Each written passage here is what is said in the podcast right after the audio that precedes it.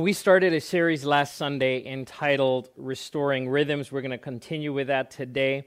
Uh, started by mentioning that life is full of rhythms. And over the course of this last year, we've seen so many of those rhythms interrupted because of the pandemic and the circumstances uh, that we've just found ourselves in. The routines of going to work, going to school, going to church, spending time with family and friends. Even today, it's Super Bowl Sunday. And that, that, you know the norm would be you get together with a big crowd of people but those crowds are now smaller and households are gathering. It's a weird rhythm. It's a different rhythm. It's something that we're not used to. Uh, for some even maybe you I've, i found myself at times going what day of the week is it? Kind of losing track of time. And these rhythms and, and the lack of rhythm rather can really have an impact in our lives. Asked this question last week. I'm, going to ask this again. Uh, but which of rhythms have you missed the most, or which rhythms have been the hardest to adjust to over the season? And if you want, you can hop into the chat section and comment there and let us know. A few of you commented last week, but which of the rhythms, uh, ha- which rhythms have you missed the most over this last year? What what has been the biggest uh, adjustment for you?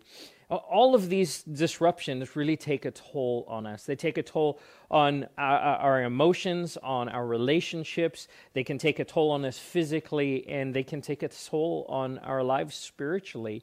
That a lack of rhythm can really impact every part of our lives. I've seen it in my own life, I've seen it in our home. Uh, and, and you know sometimes you can just kind of get into a funk you can just get into a place where uh, you're just kind of eh. It's, no words, just eh. and it's and it's just hard, and you might feel stuck, and just feel down, even sad or or depressed or lonely. And I'd asked last week, kind of at the end of the service, if you would take an inventory. And I encourage you, if you've not had a chance to do this, to take an inventory of your life, to look at what are some of those rhythms, to sit back and take stock. What are some of the rhythms that have gotten out of whack in your life? To talk it over with your family, with your spouse, with your kids, with a friend, uh, to, to just discuss it. And mo- most importantly, to do this, to get with God, to spend time with Him and say, Lord, where are my rhythms uh, out of whack? Where are, the, where are the places in my life that need to find a restoration? of rhythms. I made this statement last Sunday, and I'll keep repeating this throughout, but uh, I, I, really feel like this was something that the Lord impressed on my heart. So often, we, at the beginning of the year, we start out the year by setting resolutions. We say, These are the things that I want to accomplish. And some of them might be realistic, some of them might be kind of out of reach, but it's these goals, right? And setting goals is a great thing. But I don't know about you, but so often by the, the, the first or second week of January, or by the first, second week of February, some of those resolutions uh, are already off track. And so my encouragement is this, and I think I, I feel like the Lord would encourage us to do as a church, is to establish healthy rhythms over setting resolutions. So rhythms over resolutions. Rhythms over re- resolutions. Because I believe that when we set healthy rhythms, the things that we want to set resolutions for will come into alignment. I think sometimes that setting resolutions really becomes more of a band aid uh, rather than treating some of the underlying issues, whereas rhythms would really allow us to go a little deeper. And that's really uh, I believe, God's heart for us as we move into this year and into this series. Really discovering, God, where is it that my rhythms need to be restored, where things need to be become healthy again in the way that I engage you, where I engage uh, my work, my family, my friends, uh, w- w- just physically, what does that need to look like in my life? And so we're going to focus today on this worshiping rhythm. I mentioned four last week, four of the rhythms that, that we need to have in our lives worship, rest, relationship, and then activity. Worship, rest, relationship, and activity. Each one of those has a rhythm. We talked about how God worked for six days and then rested on the seventh, and then told the Israelites, You shall labor for six days, but on the seventh day you must rest. And so there's place for work and activity, but there's also place for rest. And there's always place for relationship. But the most important thing is this is that we have to have place for our time with God, to worship Him, to be with Him. And by worship, I don't mean just singing songs, I mean living a life of worship, a life that engages God. We read this passage out of Luke chapter 5 last week. It says this of Jesus in verse 15 Yet the news about him, about Jesus, spread all the more, so that the crowds of people came near to him to be healed of their sicknesses. But Jesus often withdrew to lonely places and prayed. He often withdrew to lonely places and prayed. There was this rhythm to Jesus' life where he would pull away, where he would go off by himself to be with the Father, to pray. And just like those who were baptized today followed the example of Jesus or being baptized in water, and we're actually going to read that passage here in a few minutes, that, that we would follow the example of Jesus in retreating and finding places, regular rhythms to be with the Father. But I want to make this statement. It's not just important that we spend time with God. And it, and it is important that we do, but it's not just important that we spend time with God. It's important how we spend time with God as well. The how is just as important. Now, I can spend time with my wife, I, I can be in the same room or even present with her on a, on a date, but I can be miles away. I can be physically present, but emotionally and relationally detached. And so the how of we of how we engage people is important and the how of how we come to the Lord is equally important. I think so often we default to certain methodologies, to certain systems in in, in the how uh, and especially as it, as it relates to prayer and worship and reading and uh, quiet time. That was a, a, phrase used when I was growing up in church that you have to have your quiet time. I'm, I'm an extrovert. The idea of quiet time uh, is kind of freaks me out a little bit. Now, as I've matured over the years, I've learned how to retreat and have times of silence, but, but that didn't fit my soul. It didn't fit my temperament. Uh, our, our, methods of silence and solitude and service and giving and even worshiping together uh, in a corporate setting on, on a Sunday, we can default to those methods or even feel a, a certain sense of legalism like you have to read this much, pray this much, you have to, it has to look this way and it has to be prescribed. But can I tell you today, there's no one size fits all approach. There's no one one size fits all approach. See, you are unique. Didn't know if you knew that, but you are unique. I am unique. Our, our personalities, our temperament, our learning style, uh, the things that fill us with joy, the things that, that, that, that fill our hearts and our souls, that, that energize us, it's all different. Every one of us is different. And why, while there might be some similarities, I might be so, so similar to someone else, and you might be so similar to someone else, even there, there's little differences. There's differences in our experience and how we've been raised and trained and uh, there's there's differences in our assumptions about who God is and and and, and how we've been shaped and, and created and uh, the, the truth is that there's this incredible complexity and this incredible beauty in the way that we relate to each other, the way that the, the, the, the diversity of, of personalities and temperament and style and all of these things really is a compliment. It, it adds beauty and dimension to the world. Could you imagine if everyone was the same? The world would be so boring, that we would it, it would just be mechanical. But God has built into his creation and into us this, this diversity of thinking, this diversity of personality, of cultures. And, and as we come together, as our lives overlap, something emerges that is life giving, it's rich, it's beautiful. And, and, and, and there's just this incredible overlap in the way that we relate to each other. And the same is true about our relationship with God. That we can't come to God expecting that, that He would meet us in a way that doesn't fit or doesn't match or doesn't meet us where we are, that fits and meets our personality and our temperament. How crazy would it be to think that God who created us would try and relate to us in a way that, that we don't understand, that He would speak to us in a language that doesn't make sense to us, that we don't understand, that He speaks your language. He speaks your emotional language. He speaks your intellectual language. He wants to meet you where you are. See, this complexity and the beauty of relationships and, and, and people that we see in the world is also true when it comes to our relationship with God. In fact, the Bible tells us that we are made in the image of God. Genesis 1:26 says this, the first part of the verse. Then God said, "Let us make mankind in our image, in our likeness."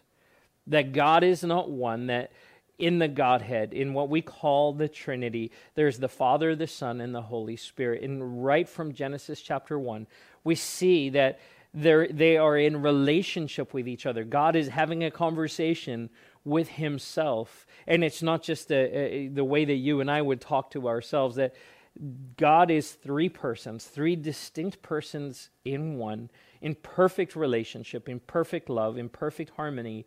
And in the midst of this love and this agreement, the Godhead there says, Let us make mankind in our image. So we are made in this image of God, which means that we are made with a capacity for relationship. We're made with a capacity for our lives to intersect each other, for there to be this love and this agreement. And we'll talk a little bit more about that in just a minute.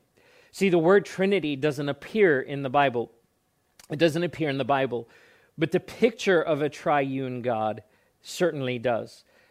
The picture of God the Father, God the Son, who is Jesus, and God the Holy Spirit.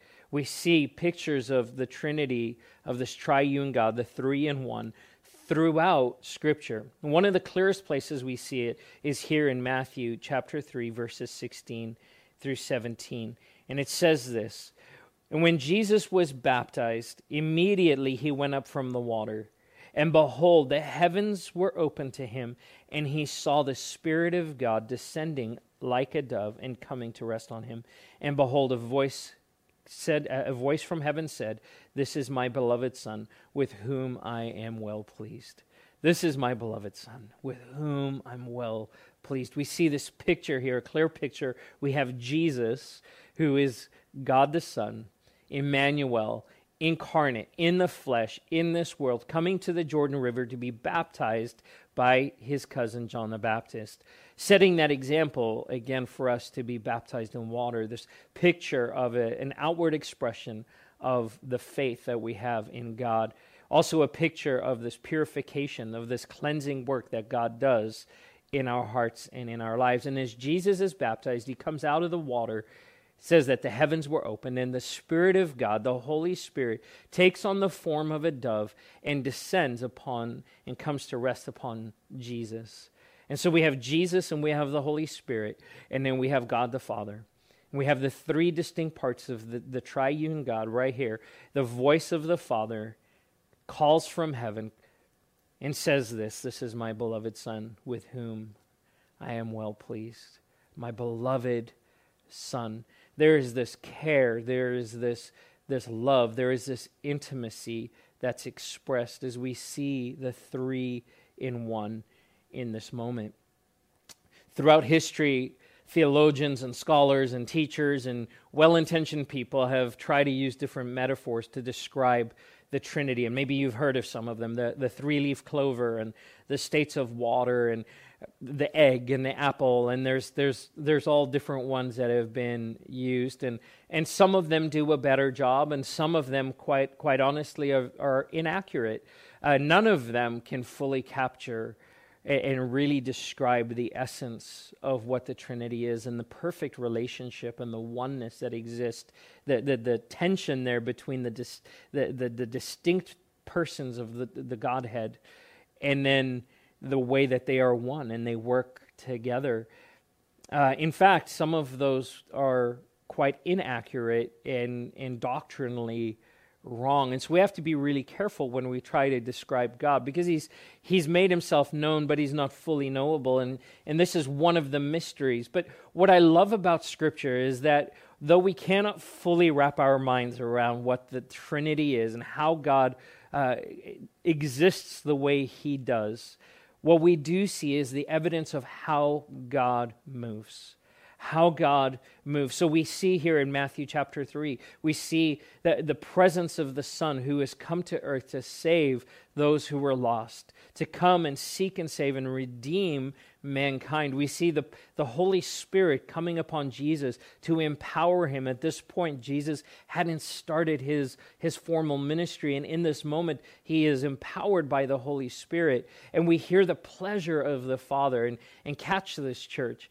God is pleased with Jesus before he did the work he was sent to accomplish. That God is pleased with the Son before he ever accomplishes anything. And some of you need to hear this today. Some of you have come to believe that God's love for you is, is really dependent on what you do, how you perform. And what we can see clearly here is that God's love is not restricted by that. God loves you not because of what you do, He loves you because of who you are. And we have to grasp a hold of that. So these metaphors really fall short. But one of the favorite pictures that I have of the way that God uh, really engages with himself is the picture of dancing. That God dances. God dances. I want to I want to uh, show you this in scripture and we're going to talk a little bit about what that means. You might be wondering what does this mean about restoring rhythms? We're getting there because I think there's something really beautiful about what God invites us into. I want to turn to 1 Corinthians chapter 12 verses 4 through 6. 1 Corinthians 12 4 through 6. Uh, and this is what it says. Now there are varieties of gifts, but the same spirit and there are varieties of service, but the same Lord. And there are varieties of activities, but it is the same God who empowers them all in everyone. Varieties of gifts, same Spirit. Varieties of service, same Lord. Varieties of activities, but the same God. And again, we see a picture of the Spirit, we see the picture of the Lord Jesus, and we see the picture of the Father. All of them functioning in different ways gifts, service, and activities. That there is, a, there is a movement here that we see as Paul describes the work of the Trinity and the way that God engages with his creation. As God engages with us, he's engaging with himself. That God is, is in this partnership with himself, in this beautiful relationship that then empowers our lives early theologians, early the early church theologians used this picture of dancing. In fact, there's this word, perichoresis. Perichoresis. It's a picture of a dance where uh, multiple people, two or uh, two or three, where two people would grab hands, or three or, or even five or ten people would grab hands in a circle, and that they would start moving together in step to the music. And, and maybe you've seen some of these dances that are popular in places like Greece where, uh, or in Israel, where they would dance in a circle and there would be this movement. And as the music would speed up, that the, that the people would move in step with that and start moving faster and faster. And if you were standing on the outside, the picture would be this that eventually they would be moving in such a way that they would start blurring into each other, that they would be moving in such a way that they started to look like one. Now, again, every analogy that we use to try and describe the Trinity will always fall short. So, this is not a perfect analogy, just like the others are not a perfect analogy. But there's, a, there's something about this picture of the dance that I love. It does something in my soul, it, and I hope it does in yours as well. That there is this partnership and there is this rhythmic movement that happens with the Trinity that it's not it's not rigid. It's very fluid. And as the spirit moves jesus responds and the father responds. And as the father would move that jesus responds and the spirit responds. And and that they and they just are in this rhythm with each other as they work in the world. We see that the father sent the son For God so loved the world that he sent the Son. And that Jesus came into the world at the command of the Father, but ministered under the power of the Holy Spirit. And then says to, to the disciples, and by extension to us, it's for your benefit that I go, because when I go, that the Father will send the Spirit. So Jesus creates a way for the Father to send the Spirit, who then comes into our lives to empower. And so there's this partnership and this movement and this agreement that takes place within the Godhead. And as they do, as they dance, that there's this blurring that you say, well, where does one end and the other the other start? And and the the the the, the answer is we don't know. We know that there are certain functions that Scripture attributes to each, to each person of the of the Godhead. But we also know there's overlap. You might say, well, who do I pray to? Do I pray to the Father, the Son, and the, or the Holy Spirit? And I would say we pray to all three. I, I think there needs to be an awareness if I'm praying and addressing the Father, that I address the Father. If I'm praying and addressing Jesus, that I would address, address Jesus. And, uh, and when I'm praying to the Spirit, that I would pray. But they're all God. They are all God. And we can pray and engage in relationship with all three as they engage with us. So we see the Father, the Spirit, eh, the Son, and the Spirit moving together as one. They are distinct and they are one. And they move together in perfect love, in perfect humility, in perfect service. They, they love each other perfectly. In fact, that the statement in Scripture says that God is love would not be possible if God was singular.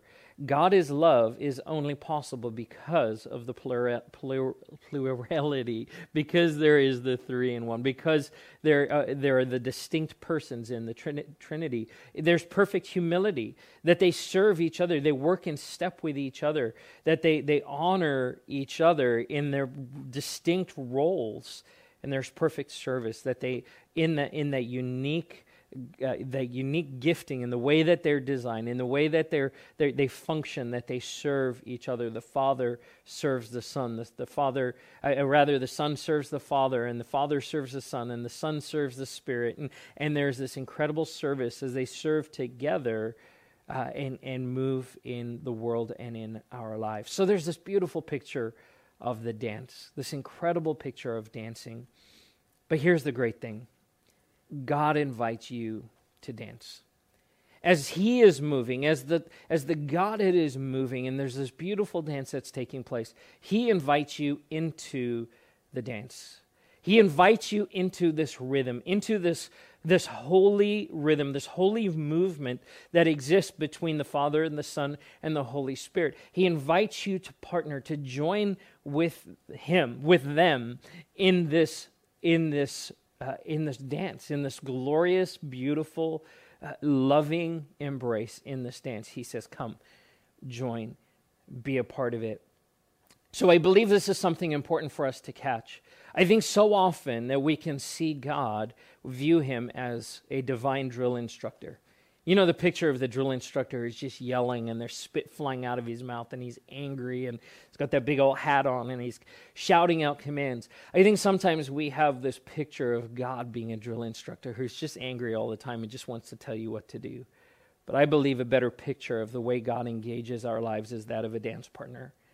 So God is a better dance partner than he is a drill instructor. This is the way that he engages our lives. He wants to be in this beautiful dance with us. He is a loving God who longs for a deeper relationship with you. He, he doesn't want to just command and, and give you rules. He wants to be in an intimate, flowing, life giving relationship with you. And there's place for discipline, absolutely. That's part of a loving relationship, that there's correction and there's discipline, but it's always through love. It's always through love, it's always through relationship, it's always going to have that rhythm. I mean, here's the beautiful thing about God is he meets you where you are. So going back to the uniqueness of who you are, God will always meet you where you are. I don't know how many of you love to dance or or will go out. I know someone commented even last week one of the things they missing they miss in this season is being able to go uh, go dance every weekend.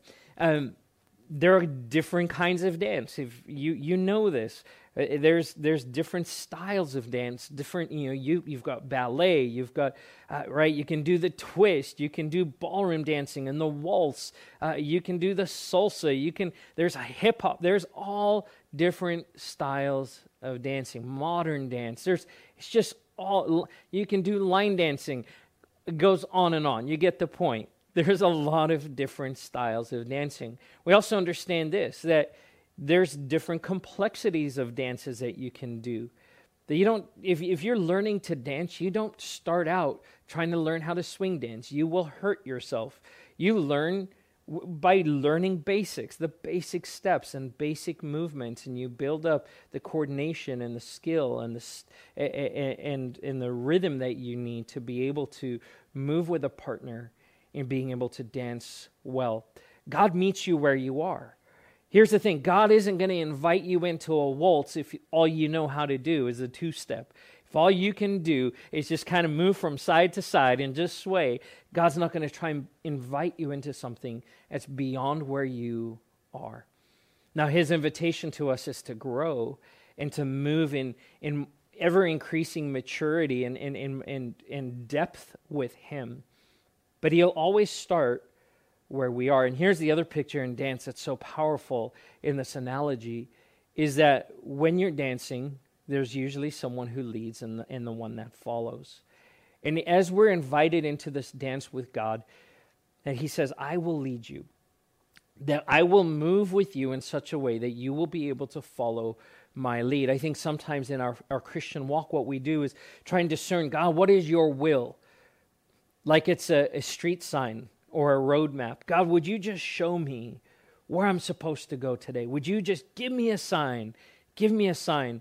And God's saying, I, I want to give you a sign. I want to dance with you and I want to lead you in the rhythm of your life and in the intimacy of the moment as you are close to me and you feel my heartbeat, as you as you sense the Father, the Son, and the Spirit all at work in your life. And there becomes this, this rhythm, which by the way, one of the, the beautiful things here is that it then becomes it's not just you being in relationship with the father and dancing with the father but you then become a part of a larger dance with with those that you're closest to with your church family and even globally. We dance together with the global church as we sense and discern the heart of god.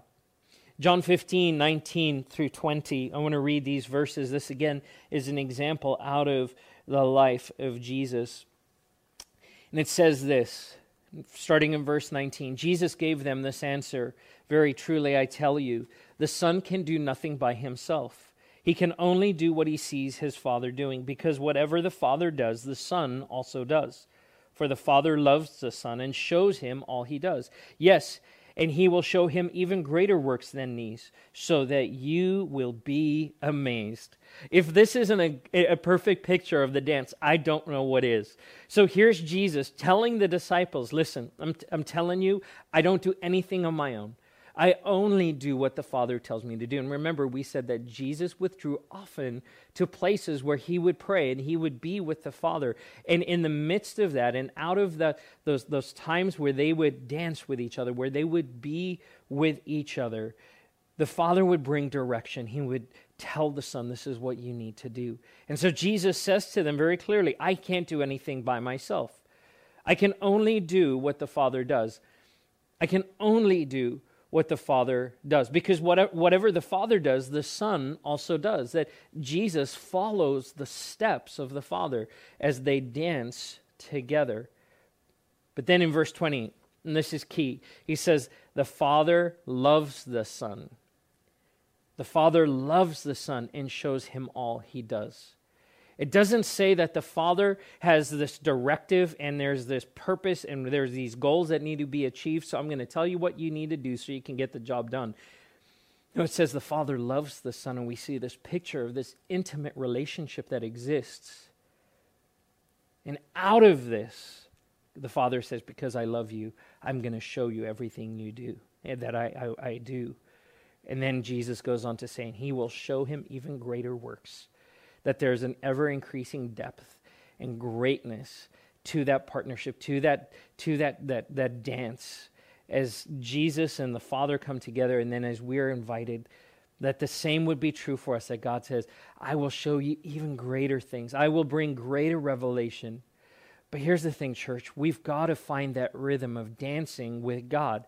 Now, you might go, I'm not a dancer. This analogy isn't just, it's just not working for me, Pastor Barry. And that's okay. That's okay. You might not be a dancer. I'm not a dancer. I don't know how to dance to save my life. But the point here is this God will meet you where you are. He'll meet you where you are. We're, we're not all painted with the same brush. We're not all the same. So, coming back to this, we're unique. And so the question would be this When and where do you feel closest to God? What does it look like in your life to be close, to be with Jesus, to, to withdraw, to be alone with the Father, to, to spend time with the Spirit? What does that look like in your life? Maybe even thinking back over your life, going, Where are the places where you have felt the closest, where you felt the presence of God, where you just felt that that that that hug, that embrace, that rhythm, that that life, that that joy filling your soul. For some of you, it might be in nature. Saying, I've got to be outside. I've got to go be in the trees and by a creek and hiking on a trail or sitting on a beach or looking at a mountain. I've got to be outside. I've got to be in nature. That's the place where I encounter God the most.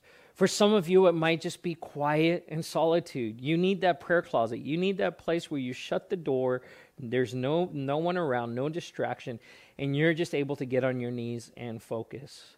For some of you, it's music. There's some of you that are worshipers, that you're like, I've just got to have music going 24 7. When music is on, I experience the presence of God the most. For some, it's study, that, that you need to be in the Word and you need to, to not just read a passage, but you need to read a book and understand the, the history and the background and the, the th- theological uh, imp- implications of, of what that is. And when you're, when you're studying, that's the place where you feel God the most. Some of you are morning people, and some of you are better at night and, and, and on and on it goes. So the point is this where do you encounter God the most?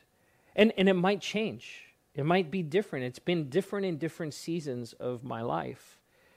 It's been different. The, like I said earlier, the idea of a quiet time for me was, uh, it was life sucking, not life giving.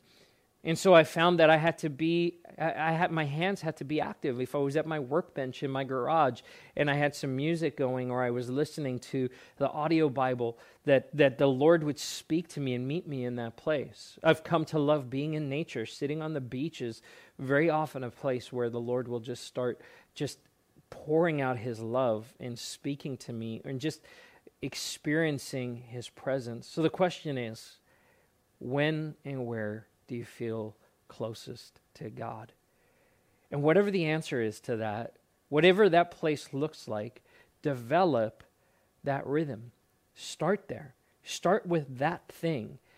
And we're going to talk about prayer. We're going to talk about reading. We're going to talk about worship and, and, and fasting and, and all of these things. But I want to I want to say this before we press into some of these spiritual disciplines that none of these are meant to be legalistic.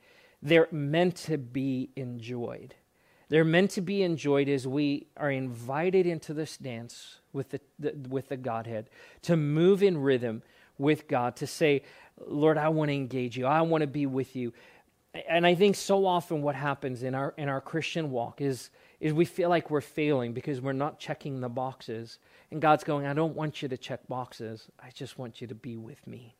I want to invite you into my presence, into this love relationship, into this place of service and humility and care as the Father and the Son and the Holy Spirit engage with us. There's room for all of us to grow in all areas of spiritual disciplines. But the thing is, some of us try the more complex dance steps before we've mastered the basics. And so, as we go through this series, especially as we talk about spiritual disciplines, would you just con- constantly come back to this place where you're going, I need to be dancing with God? God, would you teach me how to dance? Would you show me how to dance with you? And as we do, that we would fall more, more in love with Him, that we would experience His love to a greater degree, than ever before. Let's pray as we close. Father, I thank you that you are not a distant God, that you are not removed from our lives, but you are in- intimately involved in every part of who we are.